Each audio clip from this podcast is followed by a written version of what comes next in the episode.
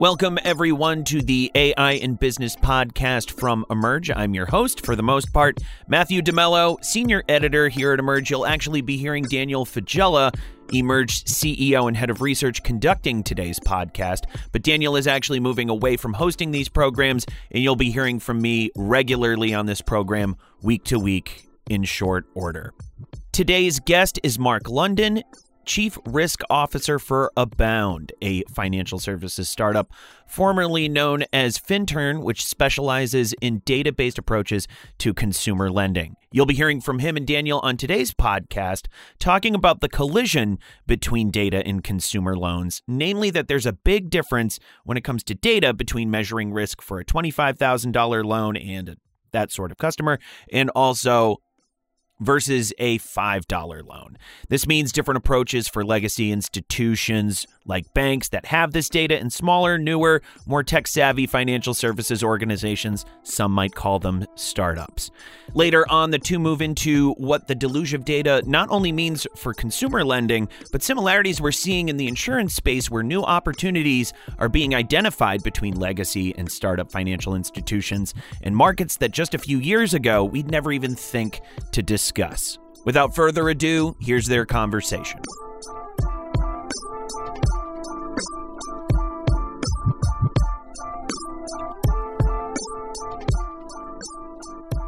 So, Mark, thank you for being with us. Thank you. I know today we're covering the topic of consumer loans or kind of near prime lending. There's going to be a lot to dive into in terms of where data and AI can sort of unlock more value here. Very niche topic that we haven't yet covered on the show. But I want to cover the theme itself first. Consumer lending, when you think about how or how you describe consumer lending, I guess, to business people, for some of the folks that might not be familiar, that would be helpful. And then kind of how the process works today that would be a great place to kick off if you don't mind. Sure, sure, no problem. So I guess I guess there's a couple of aspects to the problem that we're trying to solve. So today, most lending decisions are made on credit scores, and credit scores have been around for a long time, and on average they're they're right. Uh, on average, they're sort of they predict risk, but they're also quite unfair for quite large subsets of the population. So particular people who've had a problem in the past. Maybe things are much better now. Maybe they missed a few payments a few years ago.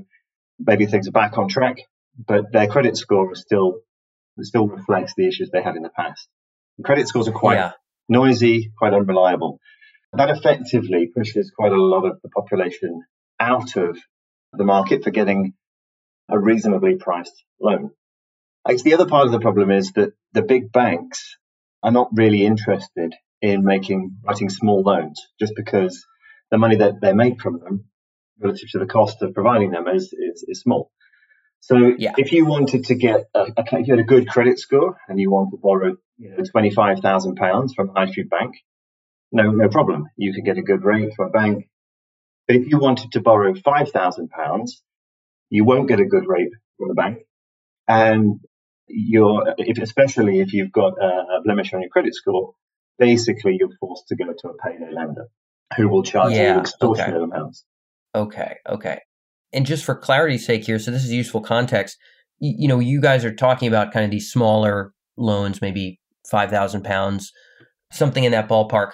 Typically, I, I think sort of maybe what people associate very small loans with is is actually handling kind of the essential things like making the rent payment or whatever the case may be, but it probably could be very many different things.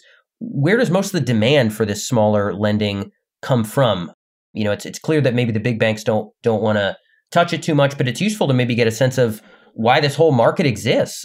You guys are pretty close to it. How, how do you explain that? Well, so many, so many times it's young people who need a deposit for rent. Often it's people who have found themselves kind of dipping into credit cards later realizing that it's quite penal from an interest perspective, and then wanting to amort, you know, consolidate and amortize that credit card debt paid off through a loan.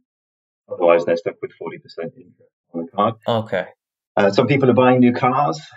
You know, yeah, so I'd say debt consolidation, you know, things like rent, new cars, these are all very popular loan purposes for us. Got it. Okay, cool. So it's useful to get an understanding of some of some of what these kind of loans would be used for.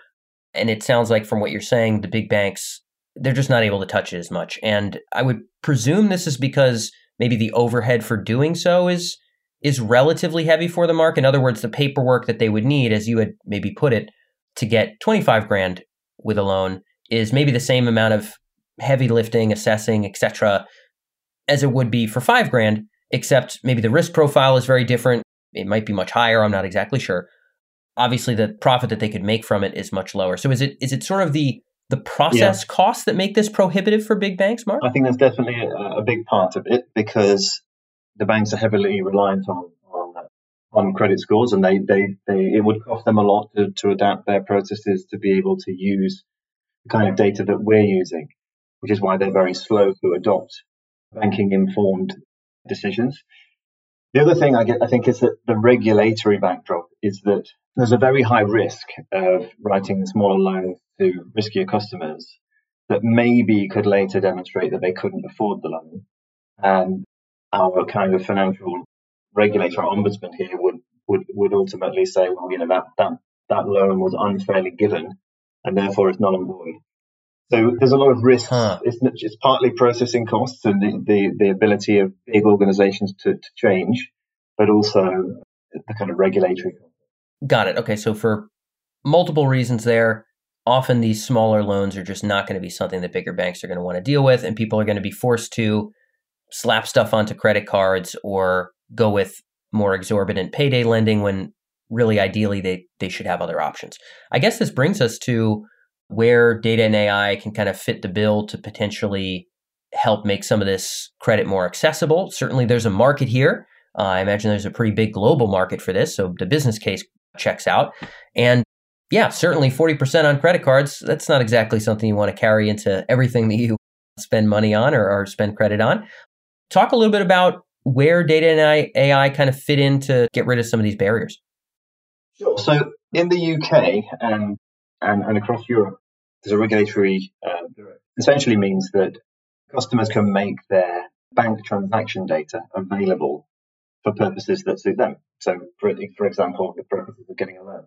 So, what that enables us to do is is to download all of the transaction data customer for the last couple of years, really understand in detail their affordability, as well as looking at the credit score. So we can say, actually this person is is is earning money. Maybe their their, their pay is trending up over time. Maybe they get bonuses. We can see they pay their rent on time. They pay all their bills. We can see they don't have any specific vulnerabilities like bad gambling habits or, or crypto addictions, which some have.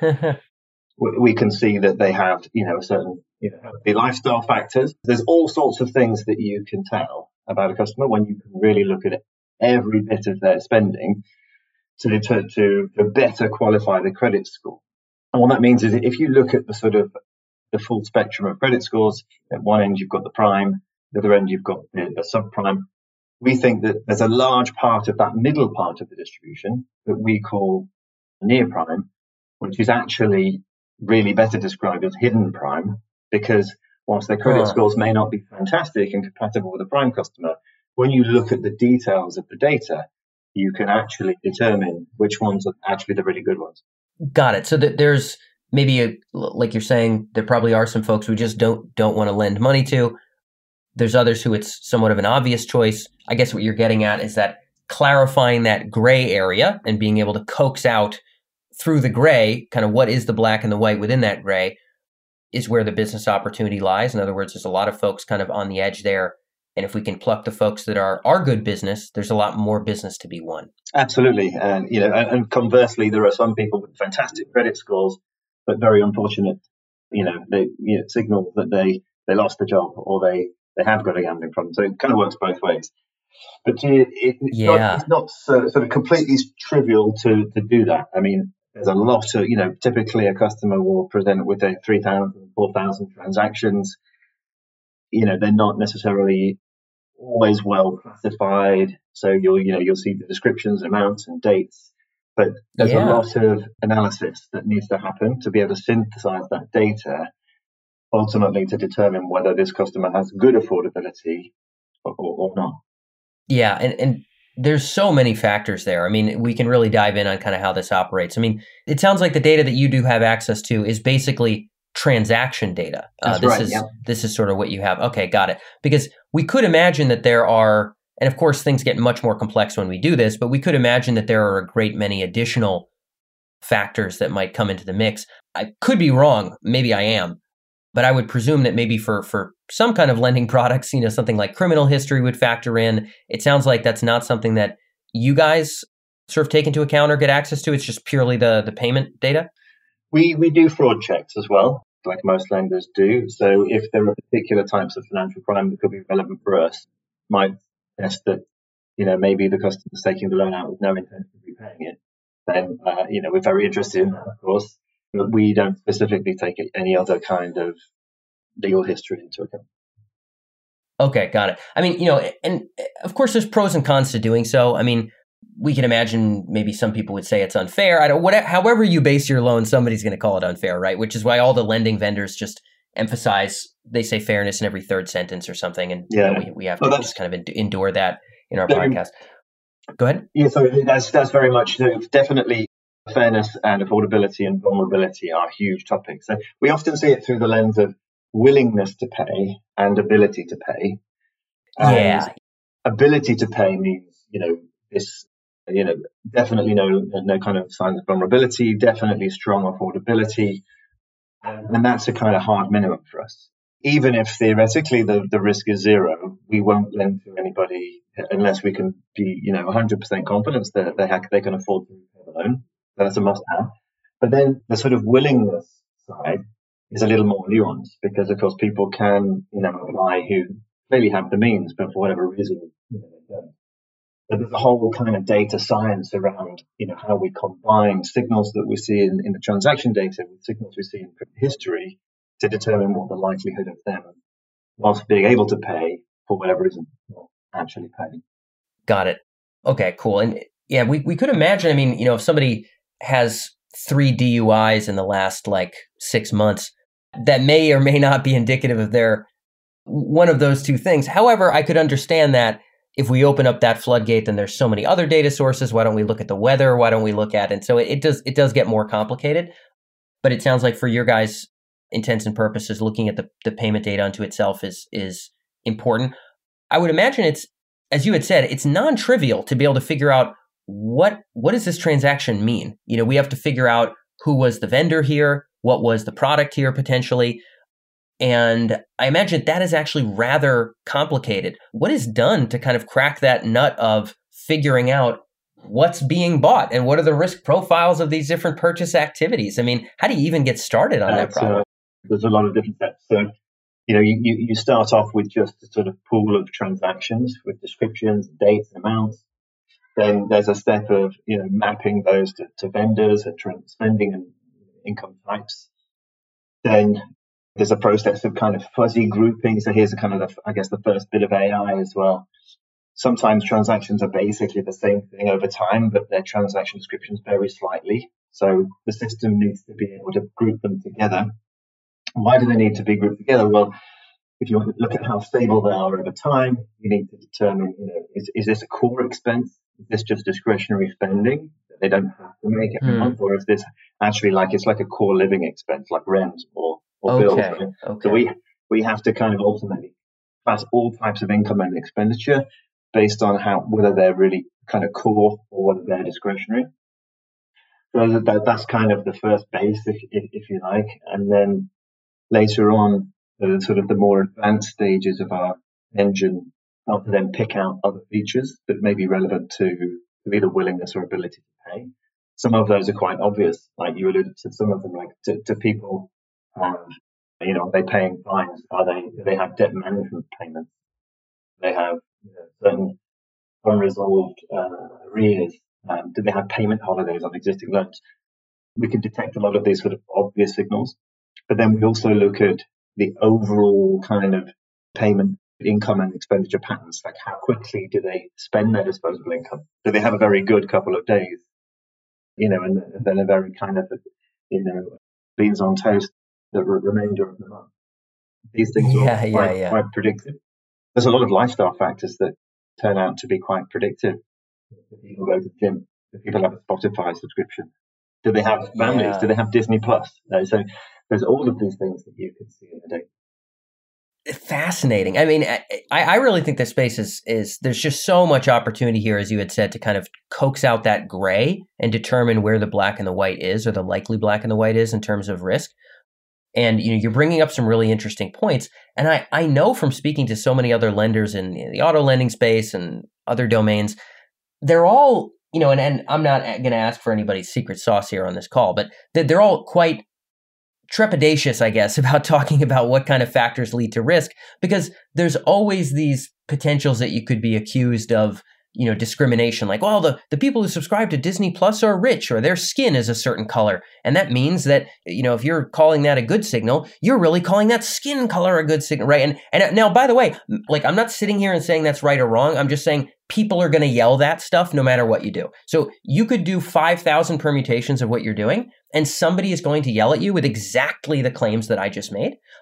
Like, how, I guess, you have to think about that sort of side of the mix? Because I know there's a regulatory wing to all of this stuff. Maybe the rules are simpler in the UK than they are in the US, but it does feel like with a lot of the US vendors we've talked to, it's really an eggshell walk in terms of what they can use as a signal for risk or not for risk. How do you guys have to navigate that? Yeah, I mean, when we, we, we think it's very important to be able to explain the decisions that we make. As part of our value proposition is that we don't just sort of say computer says no. We're able to really kind of understand the decisions that we make. So that's point one. And I guess in our explaining of model outcomes where, where decisions are taken automatically, we are careful to ensure that we're not discriminating on something that is you know, sensitive in that regard. And as you say, there can be hidden correlations and, and so on. So we have a process that ensures that they're not creeping in through the back door. So uh, that is something that uh, you know the UK um, is, is is also quite sensitive about. Something that any lenders that have auto decisioning do need to monitor carefully. Yeah, honestly, it feels like an, a little bit of an unfair place for lending vendors because just the the hurled the hurled accusations can be so numerous in this domain. Some of them maybe have validity. I'm not saying they don't, but some of them are pretty clearly can just be said of literally any way that you make Yeah. decisions. But I guess the point here that you were getting to, which I thought was very important, was you can look at what are kind of recurring expenses, what are the patterns and kind of volatility and how much spending. You mentioned beans on toast. I only Mhm. know what that means because at the hotel at the hotel I'm staying in, The opposite of Uh, steak. I tried it for breakfast and I regretted it. No, it wasn't all that bad actually. It was okay. It's a little weird to have beans in the morning, but you know what? It, w- it wasn't all that bad. I, I I respect it. But yeah, so you're looking at that volatility. You know, looking at particular costs that might be associated with higher or lower mm-hmm. risks, and then being able to use all those things as as kind of proxies. Just one sort of sort of overarching point, I guess, to contextualize the last couple of questions is that this is not like brute force big data that we're talking about here. And for us, it was very important that you know anyone involved in risk modeling is actually doing you know manual uh, underwriting as well, they really kind of understand in their bones what these risk factors really mean. So I wouldn't think of it sort of as a pure kind of black box kind of big data decision making where, you know, these kind of inappropriate correlations can kind of emerge. Actually, there's a lot of symbiosis involved in how we define the features in the first place. So it's, it's really a kind of, it's kind of a man and machine combo. It's not just a sort of a clever big black box. Yeah, I, I don't um, imagine you'd have a single customer if it was. And even if it was, I don't imagine you would say anything other than what you just said. But but in all seriousness, but in all seriousness, I, I do suspect, you know, obviously you guys have had to crack that nut because anybody who's going to use your technology for their own lending purposes, which I know is a direction you guys are going in, they would obviously have those questions because they would want to answer them in the same way. So and and that probably is part of why it might make sense for you guys to stick with certain data domains where things become less black as opposed to let's just mix in everything including their birthday and their Yeah. you know the sign they were born under and the weather patterns and now it's really mysterious as to why it said yes or no it's like you come up with very narrow criteria for different kinds of payments different kinds of things so that you can understand the the yes or no decisions um, Absolutely. and, and be able to kind of discern that stuff. Right now, the interesting dynamic, I'll end on this point. I'd love your thoughts here. We look at things like insurance underwriting, loan underwriting. I don't care if it's gigantic loans or tiny loans like what we're talking about today. And we actually think that the the big upside for all of this really is winning new business, business that we would have not said yes to. Maybe emerging yeah. markets, maybe younger people, maybe people that are near prime, whatever the case may be. There's entire markets that could be, if we lent them a dollar, they could be worth a dollar one or a dollar five. And we're just not even looking at them right now. And the, the we, we see the upside of any kind of underwriting as really being opening up new markets. The bigger enterprises, you might or might not be aware of this, are generally looking at these underwriting techs more from a pure kind of risk and efficiency standpoint. How can we kind of tighten things up, batten down the hatches? They're not really looking to open things up and reach into new markets. How long do you think it'll be until, you know, you guys are clearly on the startup side, you're looking at the bigger picture. You're in a space that I'm personally pretty excited about.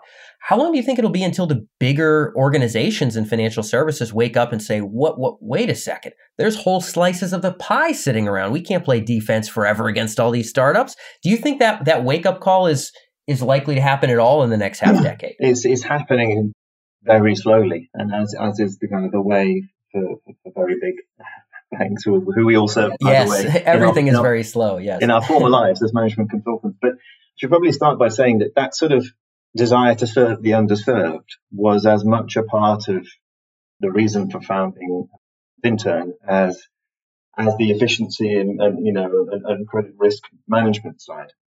And we often talk about this kind of swap set idea that you know okay, there's some people with a good credit score who who have some adverse information in their transaction data who will say no to. But for each one of those, there's probably, I think it's something like seven or eight who have the, you know, a blemish on their credit score, but are fundamentally okay. So that actually means that, you know, we are overall in a position to serve a lot more people than would otherwise be served. And I think, um, that is the right thing to do for consumers. And I think it will, uh, you know, in the course of time, you know, it will become profitable and the banks will have to follow suit. But realistically, I think we're kind of three or four years away before the big banks are doing that in a meaningful. Yeah, you mean thinking about new markets that they can actually open up. Mm-hmm. And if they did it, by the way, they would they would put it under the same moral purpose that you're holding up right now, obviously, as well, right? They wouldn't say, by golly, there's more money out there, right? They would say, you know, we woke up one morning and I thought of the speech of Martin Luther King and we, ba, ba, ba, you know, of course they would, they would throw the same banner over it. But in either case, I think that it is probably a, a better world if, if, if people get credit, if people who deserve to have some access to credit, even if some of their signals are off, can get more of it on a big scale or a small scale, it does seem like a real net benefit. And it's really cool to see this whole space waking up because I think if it makes things more liquid in a way that's aggregately productive, by golly, I mean that that just seems like a good thing. So it's it's great to be able to get a little bit of a sense mark from your perspective as to how this stuff works under the hood. I know that's all we had for time on this interview, but I sincerely appreciate your perspective and thanks so much for being with us. Thank you.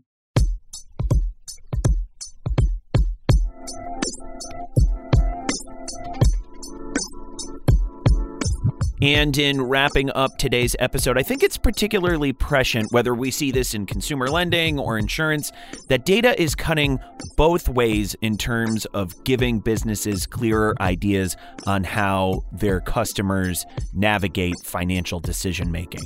On the one hand, we have privacy concerns. And of course, there are great sensitivities. I don't need to explain about legacy financial institutions being able to channel aggregate data about their customers into sweeping conclusions that have great consequence on their financial futures. On the other hand, we're seeing examples of this aggregated data not incentivizing banks and other financial institutions to penalize or raise prices on set categories and behaviors as has long been the criticism of credit scores. If anything, we're seeing this data open up new markets for banks and lenders that transcend the typical challenges we've been seeing in lending and insurance and, and compliance, particularly those challenges that reinforce bias that we know doesn't line up with our real world experience, no matter what a transaction ledger says. Definitely lots to think about in both financial services and insurance more broadly as the democratization of data opens up over the next few years. On behalf of Daniel and the whole team here at Emerj, thanks so much for joining us today, and we'll catch you next time on the AI and Business podcast.